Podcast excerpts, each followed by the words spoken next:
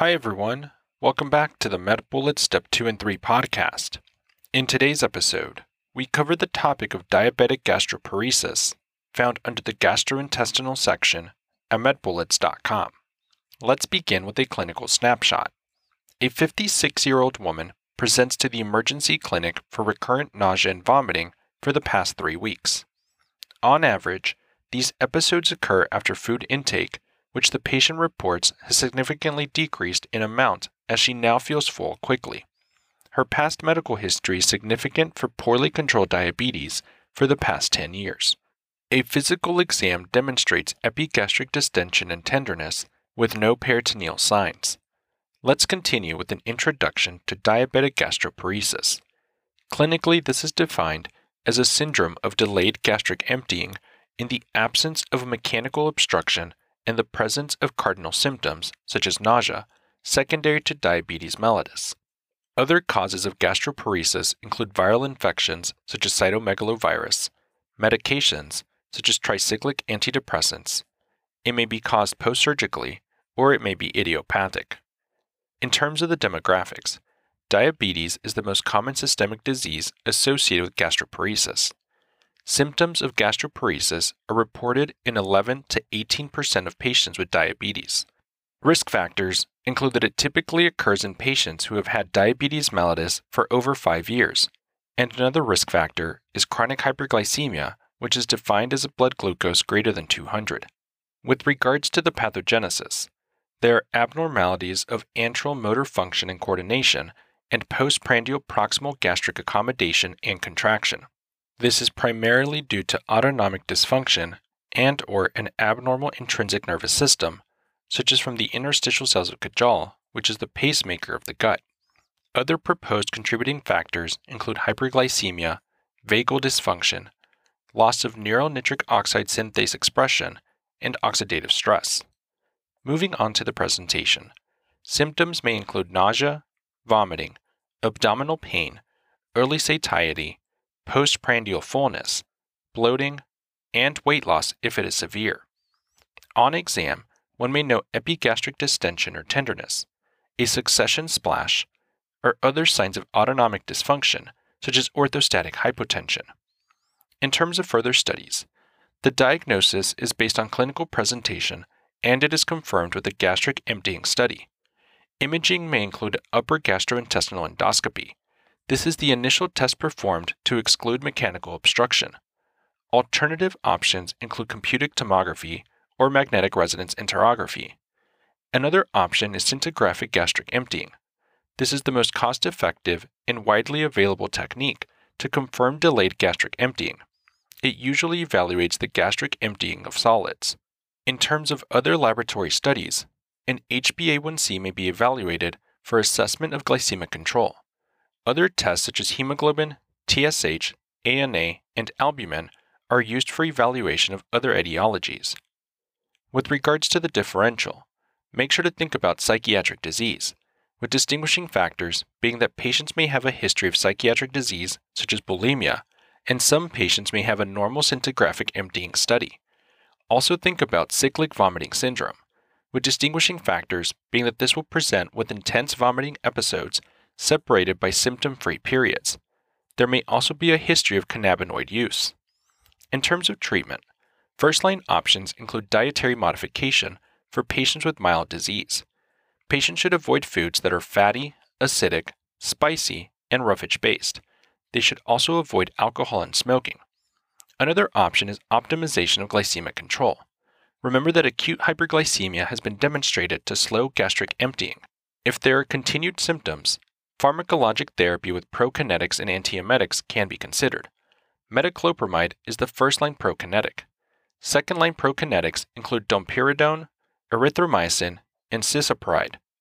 Antiemetics include diphenhydramine, ondansetron, and prochlorperazine. Second line options are indicated in patients with refractory symptoms despite first line therapy. Remember that endoscopic gastrostomy tube decompression and jejunal feeding tubes can be considered. There are also surgical treatments, and tricyclic antidepressants such as low dose nortriptyline may also be considered. And lastly, complications related to diabetic gastroparesis include electrolyte imbalance and malnutrition. Now that we've discussed the major points relating to diabetic gastroparesis, let's walk through a question to apply what we've learned and get a sense of how the topic might be tested. For this question, consider the following clinical scenario. A 55 year old man presents to the emergency department with abdominal pain, nausea, and vomiting for the past 24 hours. He states that he has had these symptoms for many years, but it seems to be occurring more frequently with more severe symptoms during each episode. He is often constipated and has difficulty with bowel movements. He last had a bowel movement earlier in the morning. His past medical history is significant for diabetes, obesity, hyperlipidemia, and hypertension, for which he is prescribed lisinopril, metformin, and atorvastatin. He is poorly compliant with his medications. The patient states that he last smoked marijuana one month ago. His temperature is 98.9 degrees Fahrenheit or 37.2 degrees Celsius. Blood pressure is 130 over 85. Pulse is 125 beats per minute, and respirations are 16 breaths per minute.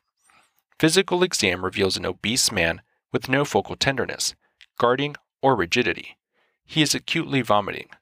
Laboratory studies demonstrate a sodium of 140, potassium of 4.0, bicarbonate of 27, BUN of 58, creatinine of 1.1, glucose of 255, hemoglobin A1C of 13%, and lipase of 100. Which of the following is the most likely cause of this patient's symptoms? And the answer choices are Choice 1 Cannabinoid induced hyperemesis syndrome. Choice 2 Gastroparesis. Choice 3 Intracranial mass. Choice 4 Pancreatitis. Or choice 5 Small bowel obstruction.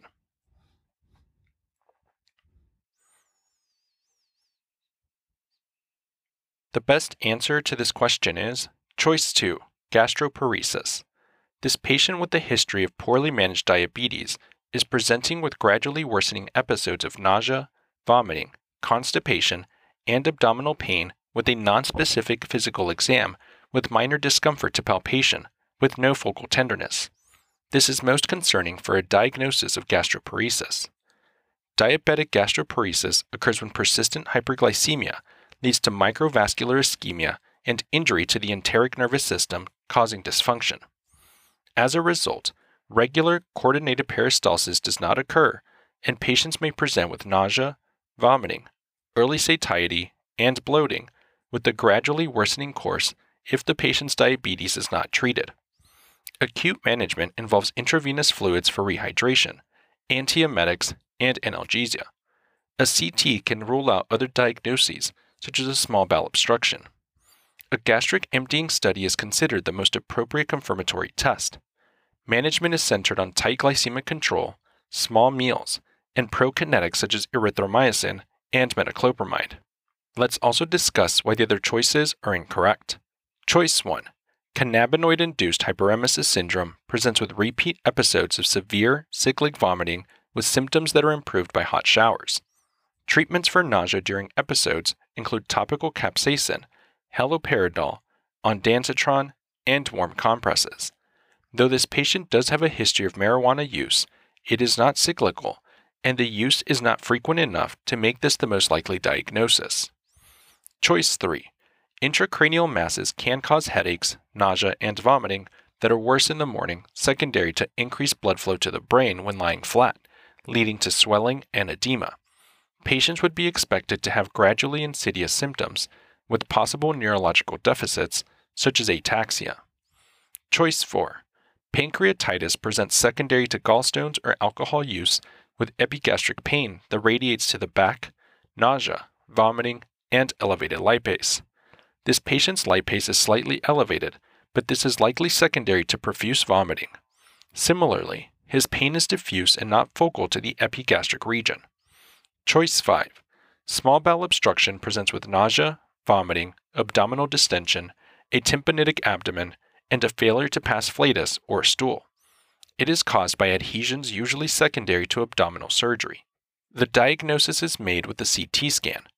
Observation, intravenous hydration, and placement of a nasogastric tube are the mainstay of management. This patient does not have a history of surgeries, and he is constipated, but still able to have bowel movements. Finally, a bullet summary. Diabetic gastroparesis presents in poorly managed diabetics with abdominal distension, nausea, and vomiting. That's all for this review about diabetic gastroparesis. We hope that was helpful. This is the MedBullets Step 2 and 3 podcast, a daily audio review session for MedBullets, the free learning and collaboration community for medical student education. As a reminder, you can follow along with these podcast episodes by reviewing the topics directly on medbullets.com. You can listen to these episodes on the MedBullets website or phone app while reading through the topic. If the MedBullets podcast has been valuable to you, we'd be thrilled if you consider leaving us a five star rating and writing us a review on Apple Podcasts. It will help us spread the word and increase our discoverability tremendously. Thanks for tuning in. We'll see you all tomorrow, right here, on the MedBullets Step 2 and 3 podcast.